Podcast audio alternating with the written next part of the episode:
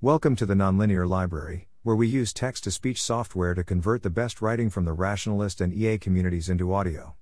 This is Intro to Brain Like AGI Safety 6. Big Picture of Motivation, Decision Making, and RL, published by Steve Byrnes on March 2, 2022 on the AI Alignment Forum. 6.1 Post Summary, Table of Contents. Part of the Intro to Brain Like AGI Safety Post series.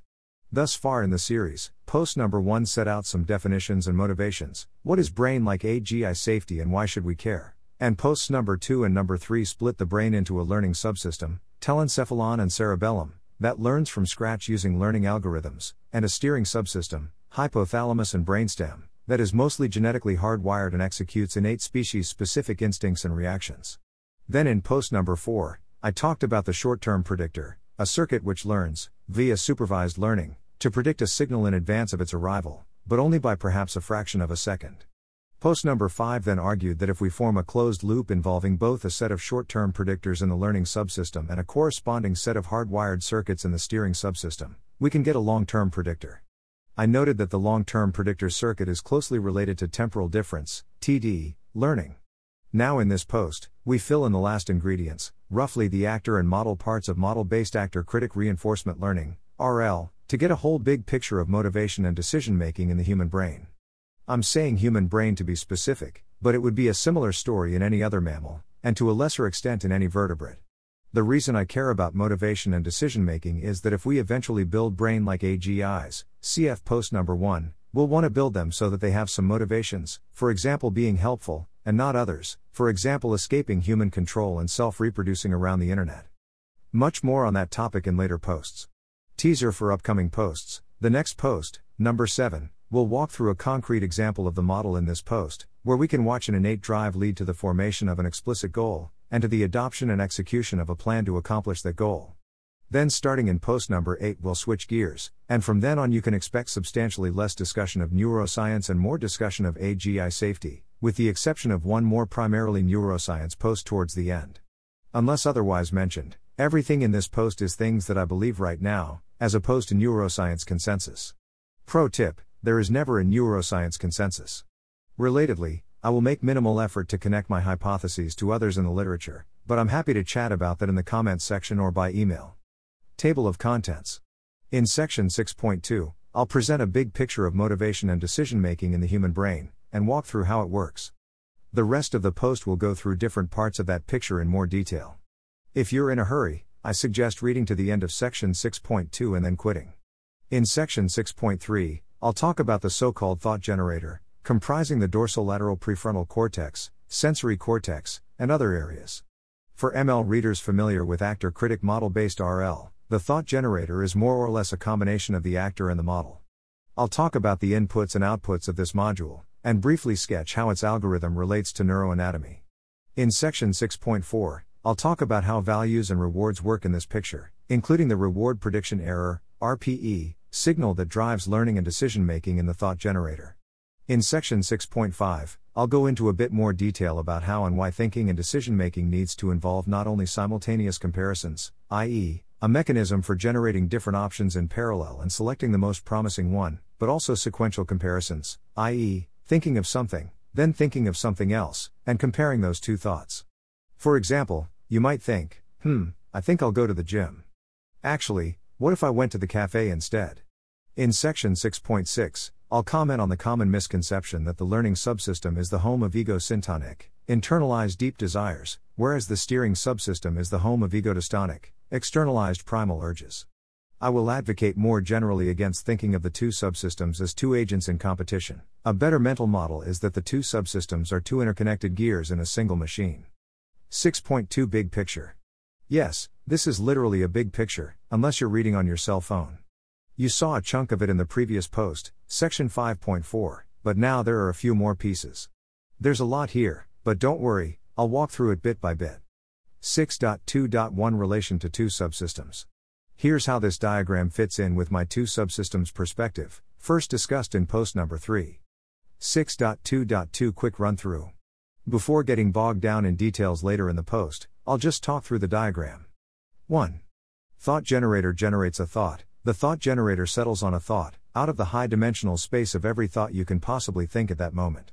Note that this space of possibilities, while vast, is constrained by current sensory input, past sensory input, and everything else in your learned world model. For example, if you're sitting at a desk in Boston, it's generally not possible for you to think that you're scuba diving off the coast of Madagascar. But you can make a plan, or whistle a tune, or recall a memory, or reflect on the meaning of life, etc. 2. Thought assessors distill the thought into a scorecard. The thought assessors are a set of perhaps hundreds or thousands of short term predictor circuits, post number 4, which I discussed more specifically in the previous post, number 5. Each predictor is trained to predict a different signal from the steering subsystem. From the perspective of a thought assessor, everything in the thought generator, not just outputs but also latent variables, is context, information that they can use to make better predictions. Thus, if I'm thinking the thought I'm going to eat candy right now, a thought assessor can predict high probability of tasting something sweet very soon, based purely on the thought. It doesn't need to rely on either external behavior or sensory inputs, although those can be relevant context too. 3. The scorecard solves the interface problem between a learned from scratch world model and genetically hardwired circuitry. Remember, the current thought and situation is an insanely complicated object in a high dimensional learned from scratch space of all possible thoughts you can think.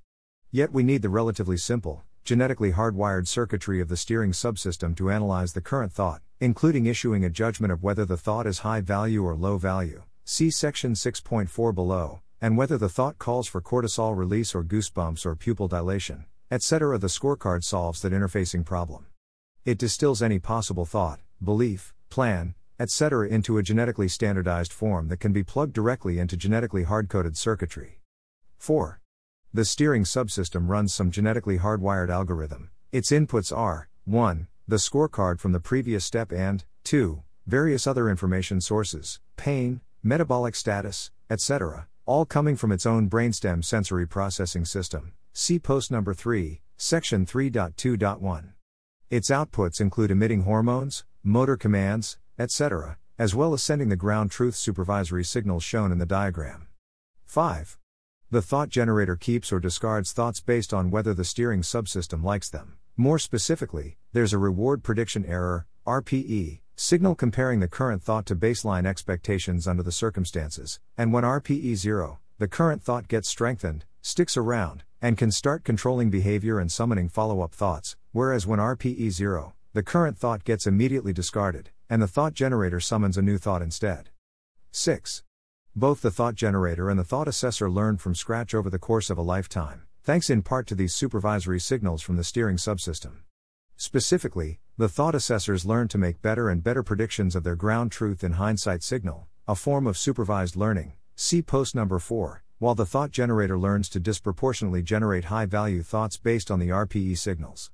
The thought generator learning from scratch process also involves predictive learning of sensory inputs. Post number 4, section 4.7. 6.3 The Thought Generator. 6.3.1 Overview. Go back to the big picture diagram at the top. At the top left, we find the thought generator. In terms of actor critic model based RL, the thought generator is roughly a combination of actor plus model, but not critic. Critic was discussed in the previous post, and more on it below. At our somewhat oversimplified level of analysis, we can think of the thoughts generated by the thought generator as a combination of constraints, from predictive learning of sensory inputs, and choices, guided by reinforcement learning. In more detail, constraints on the thought generator come from sensory input information, and ultimately from a lifetime of predictive learning of sensory inputs. Post number 4, section 4.7. For example, right now I cannot think the thought, there is a cat on my desk and I'm looking at it right now. There is no such cat, regrettably, and I can't just will myself to see something that obviously isn't there. I can imagine seeing it, but that's not the same thought. But within those constraints, there's more than one possible thought my brain can think at any given time.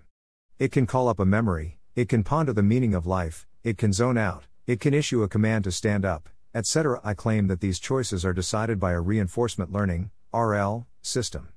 This RL system is one of the main topics of this post. 6.3.2 Thought Generator Inputs. The thought generator has a number of inputs, including sensory inputs and hyperparameter settings. But the main input of interest for this post is reward prediction error, RPE. I'll talk about RPE in more detail below, but we can think of it as an estimate of whether a thought is good or bad. This signal is important both for learning to think better thoughts in the future, and for thinking good thoughts right now. 6.3.3 Thought Generator Outputs. There are meanwhile a lot of signals going out of the thought generator. Some are what we intuitively think of as outputs, for example, voluntary motor actions like moving skeletal muscles. Other outgoing signals are, well, a bit funny.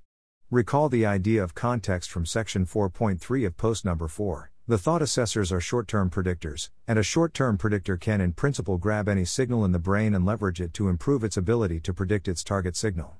So if the thought generator has a world model, then somewhere in the world model is a configuration of latent variable activations that encode the concept baby kittens shivering in the cold rain. We wouldn't normally think of those as output signals, I just said in the last sentence that they're latent variables. But as it happens, the will lead to crying thought assessor has grabbed a copy of those latent variables to use as context signals, and gradually learned through experience that these particular signals are strong predictors of me crying.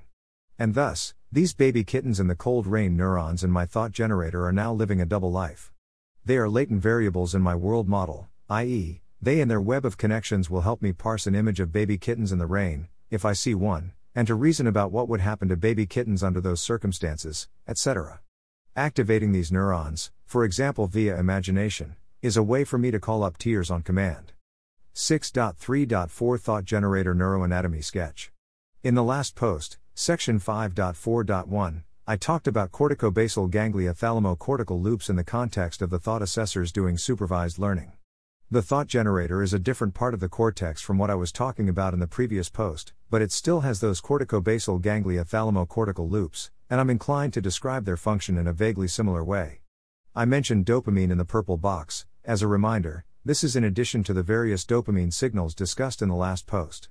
There are many more implementation details inside the thought generator that I'm not discussing, including more details on the loop diagrams above, as well as the relationships among different regions of the cortex. However, this section is more or less sufficient for my forthcoming posts on AGI safety. The gory details of the thought generator, like the gory details of everything else in the learning subsystem, are very helpful for building AGI, but barely helpful at all for AGI safety, as far as I can tell. 6.4 Values and Rewards. Recall from the previous post, section 5.3.1, that in actor critic reinforcement learning, the critic is a value function that estimates some proxy to the organism's, relative, inclusive genetic fitness. Here I'll talk more about how I think the value function and related calculations work in the brain. 6.4.1 The cortex proposes a value estimate, but the steering subsystem may choose to override. There are three values in the diagram, it looks like four, but the two red ones are the same. The green circled signal is the next subsection. Ignore it for now. Here I'll talk about blue and red. The blue circled signal is the value estimate from the corresponding thought assessor in the cortex. The red circled signal, again, it's one signal drawn twice, is the corresponding ground truth for what the value estimate should have been. Recall that ground truth value is a synonym for reward. Yes, I know that sounds wrong, see previous post, section 5.3.1, for discussion. Just like the other long term predictors discussed in the previous post, the steering subsystem can choose between defer to predictor mode and override mode. In the former, it sets the red equal to the blue, as if to say, OK, thought assessor, sure, I'll take your word for it. In the latter, it ignores the thought assessor's proposal, and its own internal circuitry outputs some different value. Why might the steering subsystem override the thought assessor's value estimate? Two factors. First, the steering subsystem might be acting on information from other, non value, thought assessors. For example, in the Dead Sea Salt experiment, see previous post, section 5.5.5, the value thought assessor says bad things are going to happen, but meanwhile the I'm about to taste salt thought assessor is issuing a strong prediction of salt. So the steering subsystem, being in a state of salt deprivation, says to itself whatever is happening now is very promising. The value estimator doesn't know what it's talking about.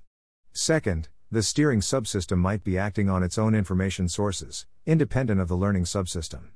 In particular, the steering subsystem has its own sensory processing system, see post number 3, section 3.2.1, which can sense biologically relevant cues like pain status, hunger status, taste inputs, the sight of a slithering snake, the smell of a potential mate, and so on.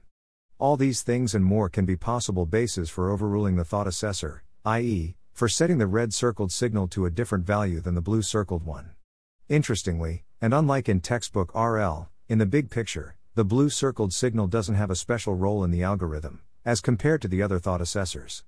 It's just one of many inputs to the steering subsystem's hardwired algorithm for deciding what to put into the red circled signal. The blue circled signal might be an especially important signal in practice, weighed more heavily than the others, but ultimately everything is in the same pot.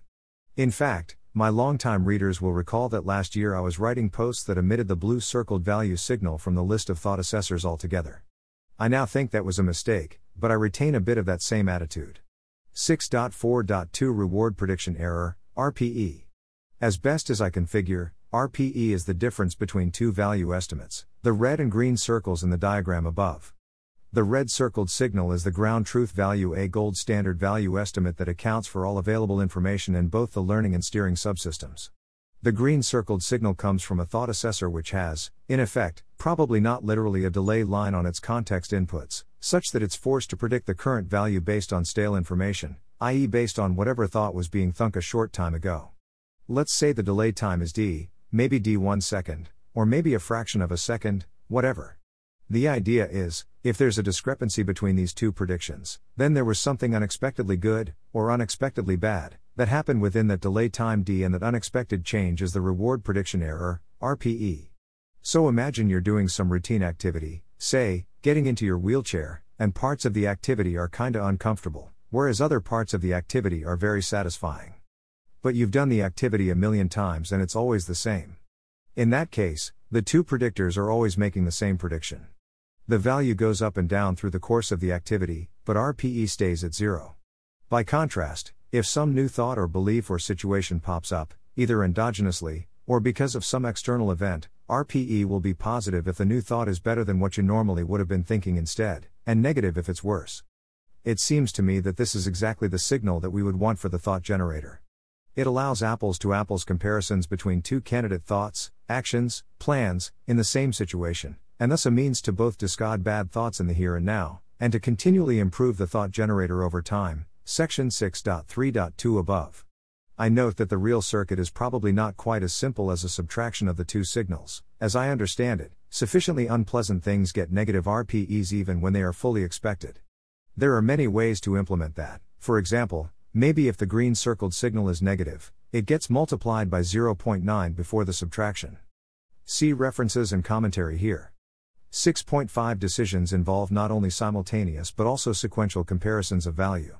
Here's a simultaneous model of decision making, as described by The Hungry Brain by Stefan Guyenet in the context of studies on lamprey fish. Each region of the pallium, equals lamprey equivalent of cortex, sends a connection to a particular region of the striatum, which, via other parts of the basal ganglia, returns a connection back to the same starting location in the pallium. This means that each region of the pallium is reciprocally connected with the striatum via a specific loop that regulates a particular action. For example, there's a loop for tracking prey, a loop for fleeing predators, a loop for anchoring to a rock, and so on. Each region of the pallium is constantly whispering to the striatum to let it trigger its behavior, and the striatum always says no by default. In the appropriate situation, the region's whisper becomes a shout, and the striatum allows it to use the muscles to execute its action. I endorse this as part of my model of decision making, but only part of it. Specifically, this is one of the things that's happening when the thought generator generates a thought. Indeed, my diagram in section 6.3.4 above takes obvious inspiration from the model above, different simultaneous possibilities are being compared. The other part of my model, which is absent from the description excerpted above, is comparisons of sequential thoughts. You think a thought, and then you think a different thought, possibly very different, or possibly a refinement of the first thought, and the two are compared, by the RPE mechanism in section 6.4.2 above, and if the second thought is worse, it gets weakened such that a new thought can replace it. That new thought might be the first thought re-establishing itself. I could cite experiments for the sequential comparison aspect of decision making, for example, figure 5 of this paper, which is arguing the same point as I am, but do I really need to? Introspectively, it's obvious. You think, hmm, I think I'll go to the gym. Actually, what if I went to the cafe instead? You're imagining one thing, and then another thing, and comparing them. And I don't think this is as a humans versus lampreys thing. My hunch is that comparisons of sequential thoughts is universal in vertebrates. As an illustration of what I mean. 6.5.1 made up example of what comparison of sequential thoughts might look like in a simpler animal. Imagine a simple, ancient, little fish swimming along, navigating to the cave where it lives. It gets to a fork in the road, um, fork in the kelp forest? Its current navigation plan involves continuing left to its cave, but it also has the option of turning right to go to the reef, where it often forages. Seeing this path to the right, I claim that its navigation algorithm reflexively loads up a plan I will turn right and go to the reef. Immediately, this new plan is evaluated and compared to the old plan. If the new plan seems worse than the old plan, then the new thought gets shut down, and the old thought, I'm going to my cave, promptly reestablishes itself. The fish continues to its cave, as originally planned, without skipping a beat. Whereas if instead the new plan seems better than the old plan, then the new plan gets strengthened, sticks around, and orchestrates motor commands. And thus the fish turns to the right and goes to the reef instead. In reality, I don't know much about little ancient fish, but rats at a fork in the road maze are known to imagine both possible navigation plans in succession, based on measurements of hippocampus neurons. Ref. 6.5.2 Comparison of sequential thoughts, why it's necessary. In my view, thoughts are complicated. To think the thought I will go to the cafe, you're not just activating some tiny cluster of dedicated go to the cafe neurons. Instead, it's a distributed pattern involving practically every part of the cortex. You can't simultaneously think I will go to the cafe and I will go to the gym, because they would involve different activity patterns of the same pools of neurons. They would crosstalk. Thus, the only possibility is thinking the thoughts in sequence. As a concrete example of what I have in mind, think of how a Hopfield network can't recall 12 different memories simultaneously. It has multiple stable states, but you can only explore them sequentially, one after the other. Or think about grid cells and place cells, etc. 6.5.3 Comparison of sequential thoughts, how it might have evolved.